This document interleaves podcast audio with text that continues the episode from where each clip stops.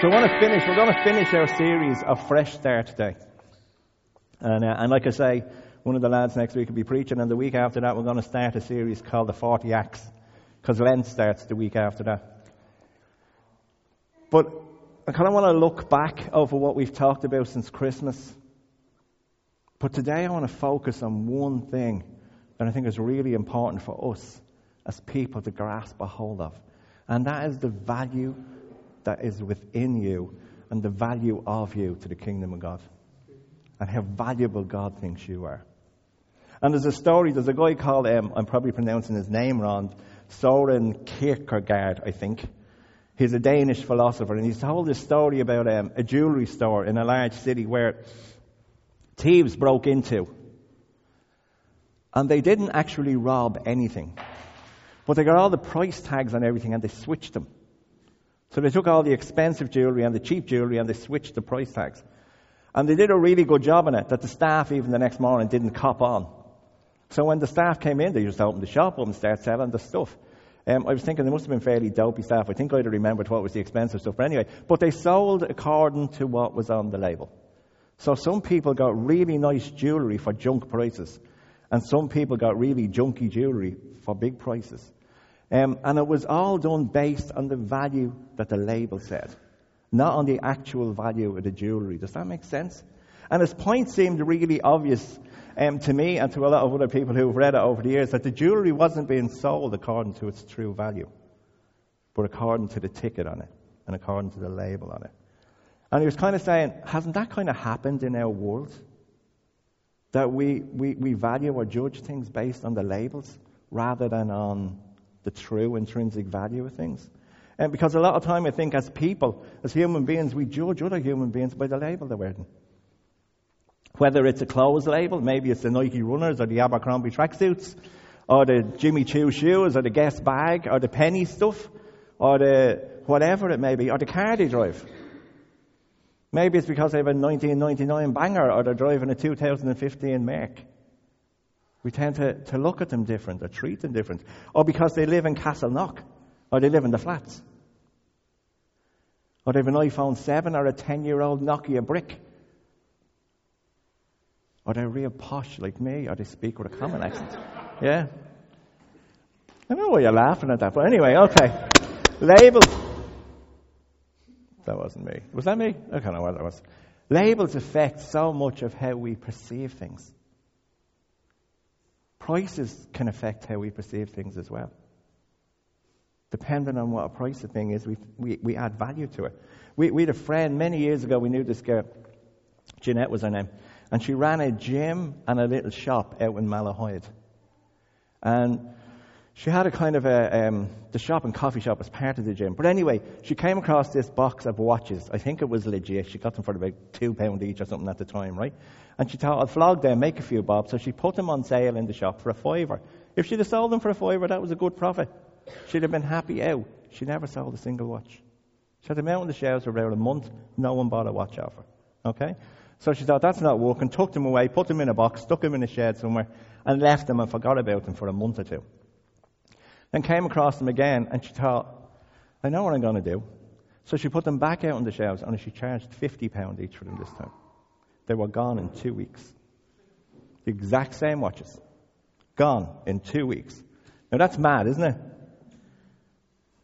Anne used to work in a flower shop in, in um, Sandymount. That must be me, sorry. Anne used to work in a flower shop called Flowers to Go in Sandymount, down in Bath Avenue. A little tiny shop. And in the back of it, the guy she worked for was a wholesaler. So he used to bring in all the flowers and he'd send them out to all the different shops around.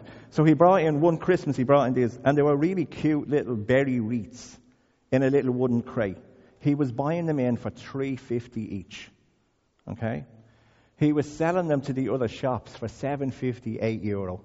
And he was selling them, Anne was selling them in their shop. She was putting a little candle from Penneys or somewhere in the middle of it and fancying them up a bit and selling them for 15 quid. And they were going really well, okay? But she had a friend, Sue was her name, who worked for the Kenneth Turner flower shop in Brown Thomas. All right, Kenneth Turner is a fairly famous English florist. He does all the royal weddings and all that. And Brown Thomas, as we all know, is the cheapest shop in Dublin, isn't it? Yeah. So anyway, she was working in there. So she bought a bunch of these wreaths off Anne as well. And she put a Kenneth Turner candle inside of them and fancied them up. And can I just say, they didn't look any better than Anne's ones. And she was selling them for 75 euro each. And they couldn't keep them in the shop. Right? The exact same things, 350 to 75 euro. That's some difference, isn't it? Something with so, what you say? I missed that. Brown exactly. Something with so little value increased so much because it came, became associated with a famous name and a famous brand. Yeah?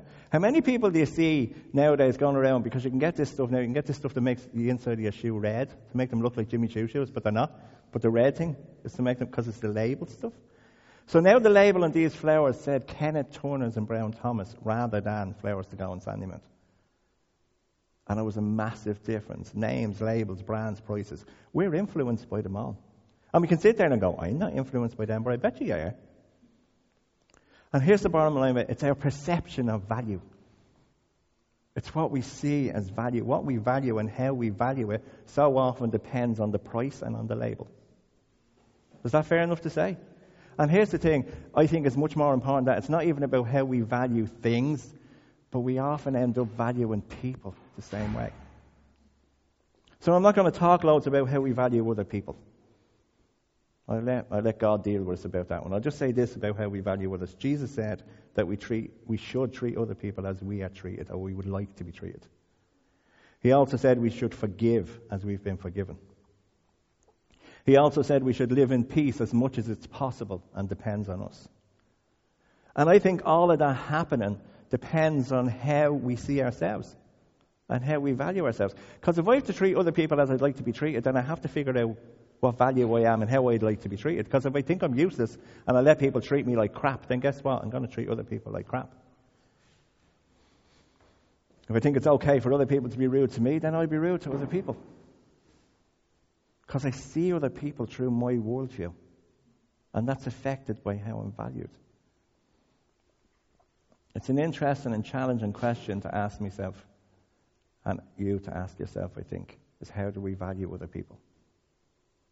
And I thought about this even as I walked through town. Do I see junkies and hookers? Do I see, you know what I mean, robbers? Do I see foreigners and problems? Do I see Northsiders and culchies? Or do I see sons and daughters of the living God? That were wonderfully made and created in His image. Awesome people that just need to be released into their destiny. And as I walk around Crumlin, it's the same. Do I see juvenile delinquents and cheeky little brats? Do I see drunk elfellas and, and women who don't care? Do I see welfare spongers and lawyers and cheats? Or even snobs in some cases? And homeless? Or do I see children of the living God? And you know what I realized? How I see other people depends on how I'm seeing myself.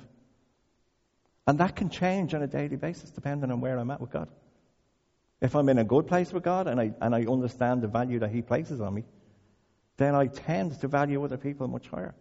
But if I'm not in a good place with God and I don't understand or I'm not kind of seeing where my value is, then I will look at other people the same way. Does that make sense? What value are you? What value is the world putting on you? And even more important, what value are you putting on you? The world says a person's value is determined by how they look, how they dress, how much money they have, where they live, who their friends are, what they drive, what phone they have, what TV they have, where they go on holidays. It's like if you look like this and you have this, then you're worth taking up space on the planet. But if you don't, then what are you doing here? And there's loads and loads and loads and loads and loads and loads and loads of people buying into it. If I don't have the car and the clothes and the holidays or whatever, then life's not worth living. Oh, that's rubbish.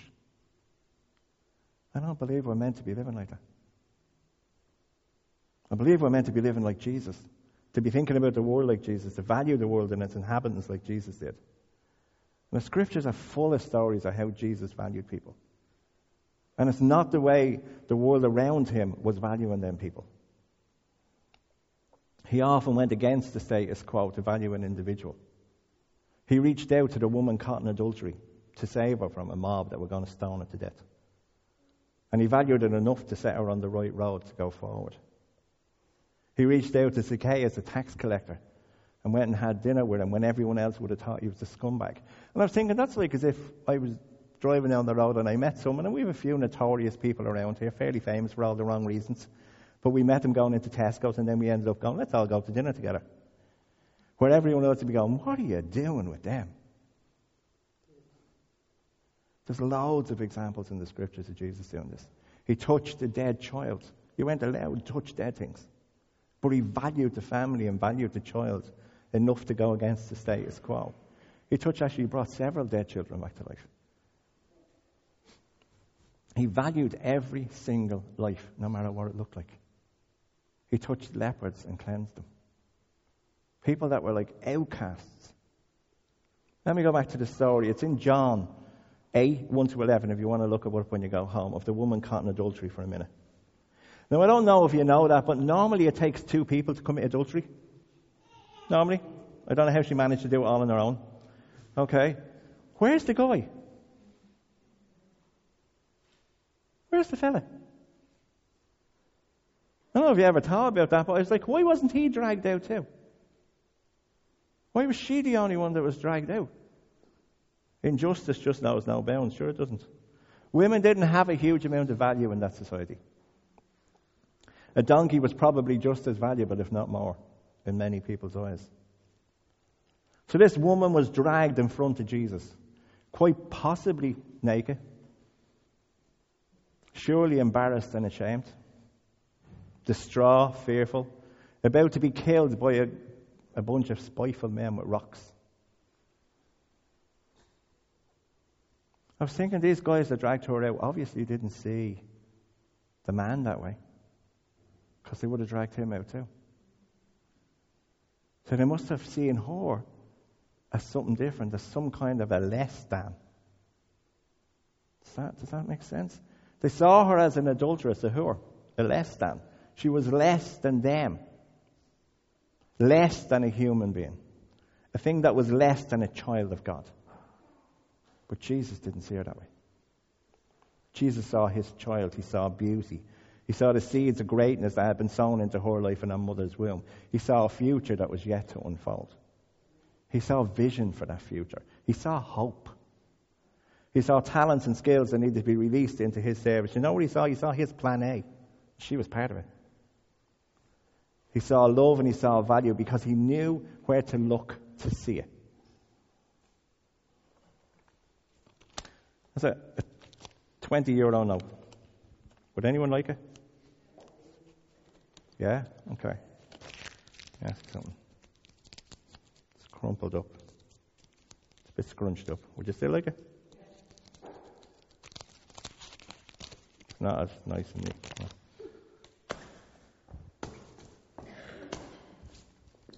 Mm. You just walked and it crunched it. Would you still like it? Yeah? You're shouting too much. Mary said yes, no, first. Here you go, Mary. You said it first. It's a real one. Why would you want that after I walked on it on the floor?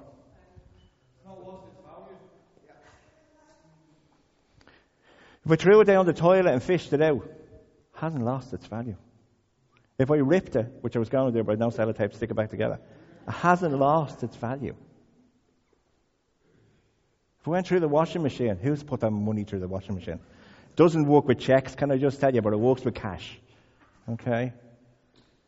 Because its value is inherent in its creation, isn't it? It's not in what happens to it. The value is inherent in the creation of it. And Jesus saw so much more in that woman, who, by the way, doesn't even get a name. She's the woman caught in adultery. They don't even say it was Mary, Jacinta, whatever. She had been crumpled, spit on, walked on, misused, abused, beaten more than likely, humiliated and ashamed. And he saw value.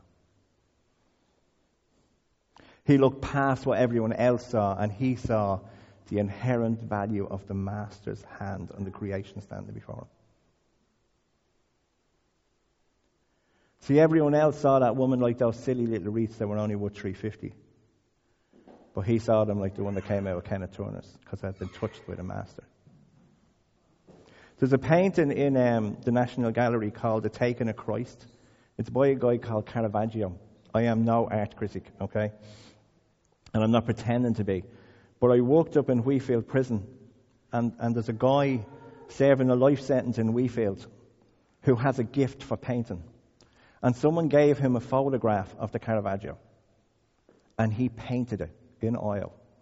And I swear to God, it's hanging in the chapel in, in Wheatfield. If you had that and the original side by side, I don't know I could tell the difference. Unless you were an expert, I think you'd find it hard. Okay? But there is a massive difference between the value of the one hanging in Wheatfield and the one hanging in the National Gallery.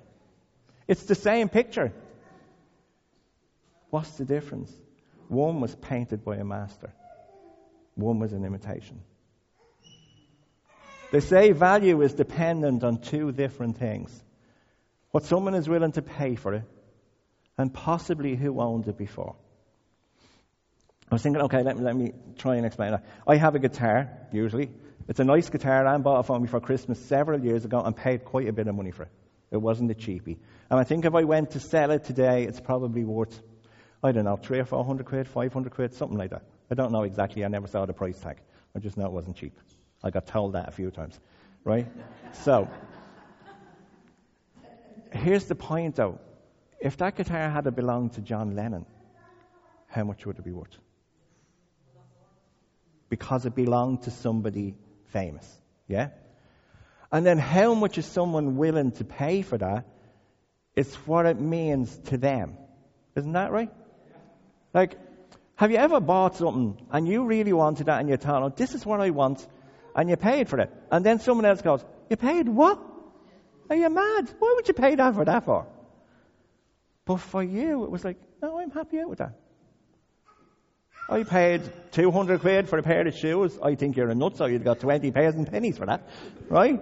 But you're happy with your shoes. Because the value is in what you see. It's like the housing market when it went crazy in the boom, or even now it's starting to go crazy again. People are buying price, paying prices for houses, and people are going, "Yeah, what?" But that's what they think it's worth to them. So there's something inherent in us about how we place a value on something. Does that make sense? So here's the thing the rest of the world might be telling you that you're of little value. You know, it's even worse. You might be telling yourself that you're of little value. But God says something very different. God says you are of great value in His sight. Great value. He created you. He owned you before time began. He knit you together in your mother's womb. He had a plan for your life before you ever came to be. He painted the beautiful picture that is you. And then he paid with his own blood to set you free. To buy a future for you. To buy eternity for you. You are worth so much to God and to this world. Listen to these, they'll be up on the wall. Genesis 1:27. So God created man in his own image. In the image of God he created him, male and female he created him. And them, sorry. Your value begins and ends with the fact that you were made by the hand of the creator in his image. He must have multiple images because we all look different, but there's something very common about all of us. We are created in the image of God. Jeremiah 29, I know the thoughts I have towards you, says the Lord. Thoughts of peace and not of evil to give you a future and a hope. God's thoughts towards you are amazing. I just think it's amazing that He even thinks about us. Never mind, He has thoughts towards us. Don't put your hands for this. How many of you didn't even think about any of the rest of us all week? Really? But God's thinking about you all the time all the time. And He has great plans for your life. And not plans to control you like a puppet on a string, and not plans like when other people have plans for our life and it's not the plans we want. These are plans that you know are going to prosper you and not to harm you and are going to be good for you. Jeremiah 31. Yes, I have loved you with an everlasting love. Therefore, with love and kindness, I have drawn you. His love is relentless. It's immeasurable. It's infinite. You can't get away from it. 1 John 3 Behold, what manner of love the Father has bestowed on us, that we should be called children of God. God actually considers you his very own child. His very own child. Now, I know some of us probably didn't have families. We would have been happier if we were children in different families. But God has created a family for each and every one of us to be able to go. He is dad. We are his child. So, what is your value? Ask yourself who owns me? What was paid for me? The Bible says you've been bought and paid for by Christ, so you belong to Him. You've been bought and paid for by Christ. How much does that make you worth? A bit more than a guitar that was owned by John Lennon, maybe. If you ask yourself, who do I belong to? The Bible says you belong to God because God exchanged His Son on the cross for you. The cross proves your value. See, Jesus didn't die for junk. Because God didn't make any junk. He made children in his image. You are incredibly valuable. Nobody has ever paid a greater price than God paid for you. You're accepted. You're valuable. In Matthew 10, Jesus said this And not two sparrows sold for a penny, yet not one of them will fall to the ground outside of your Father's care. And even the very hairs of your head are all numbered. So don't be afraid, you're worth more than many sparrows. Now, we've had this joke loads of times. It's easier for him to count some of our hairs than others.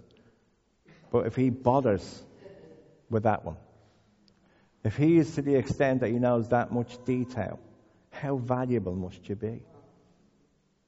When you know what you're worth, things change. Jesus tells two stories about a woman in a house who lost a coin. She had 99 other euro there, but she lost one euro. She went under the fridge looking to get the euro. And she had a party because she got the euro. There's another story about the guy who found a, a pearl of great price hid in a field. So we went and sold everything he had so we could go and get this field, so we could get this pearl. The story of the, the 99 sheep, one went missing, 100 sheep, one went missing. The shepherd leaves the 99 there and goes off to get the one. Why? Because God values the one. It doesn't matter how far we go, God still values you. It doesn't matter how far you run away from Him, He still values you. And you know what? He'd run after you. And He's bigger legs than you anyway. He's going to catch you. You can't run fast enough or far enough to get away from him. David said, if I go down to the depths, you're there. If I go to the heights, you're there. That means, so he's talking about the depths of the sea. Let me tell you, you go into the depths of drinking, drugging, sexing, wherever it is, God's in it. No matter where you go on this planet to do whatever you do, the Holy Spirit is there. There has to be some drawback to being omnipresent. You're everywhere, seeing everything. He values you. And you know? When you know that, that should change things. That should change how we value ourselves. Our lives should change. Our future should change. Our present changes. And the power the past has over us should change. And it does change if we let it. God, the maker of heaven and earth, the beginning and the end, the Alpha and the Omega, whatever words you want to use on him, the creator of everything that we can see, everything and also everything that we can't see. He says you are valuable. You are special, you are unique, you are extraordinary, and you are still His plan A. To reach this world. To reach your family, to reach your workers, co-workers, to reach the people in your college, to reach the people who are your neighbors, to reach the people in this area, you are still His plan A. And you are valuable. Every company I've ever done work with have said the most valuable resource is their people. Do you know where they got that from? God. His most valuable resource is his church. You know who his church is? You. Do you know something? If you believe even only half of what I said this morning, you have to realize how valuable you are. And how your place in this world is so important. And the question is, what are you going to do with that? Because if you know how valuable you really are, then what will you change about your life? Or what will that change about your life? What will you do with this gift that we've got? This awesome, unique gift called life. You're a child of the Most High God. Loved, accepted, wanted, cherished, bought and paid for with something that's far more valuable than silver or gold. You were bought with the blood of Jesus. And so was your family. And so were your neighbors. And so were your workmates. And so were the people of Crumlin. They just need for us to let them know that they are just as valuable as we are. Amen. So today, in case you didn't get the message, God thinks you are valuable. Just as you are. Not when you lose five stone, not when you win the lotto, not when you learn how to do the hokey cokey or play the piano or whatever it may be. Exactly as you are. You are valuable. Let's pray. Father, thank you that you consider us to be of the utmost value. Lord, that you thought we were so valuable that you would come as Jesus and die on a cross so that we could have a way to be in your presence, to be in your company, to be part of your family forever and forever and forever Lord, I want to ask you that right now, in this moment, that you would reach into our souls and water that seed of greatness that you put in there. Father, I want to pray that you would just touch those places in our lives where the world has told us we're useless or we're a waste or that we're wrong and that we're we're a mistake and we shouldn't be here and we're not good enough and we don't have this and we don't have that and we can't do this and we can't do that and we are something less than. When you say we are more than conquerors. You say we are overcomers, just like that child in the video at the beginning, Lord. You call us to be overcomers because you place great value in us. And you place your spirit available to us to give us the power to be that. Lord, your word promises us a fresh start every morning. Your mercies are new every day. So, whatever crap went on yesterday, Lord, I pray that today we walk in the knowledge and the assurance of the value that we hold in the kingdom of God. Lord, I pray every person here, every person sitting in this room, would right now sense your hand on their life.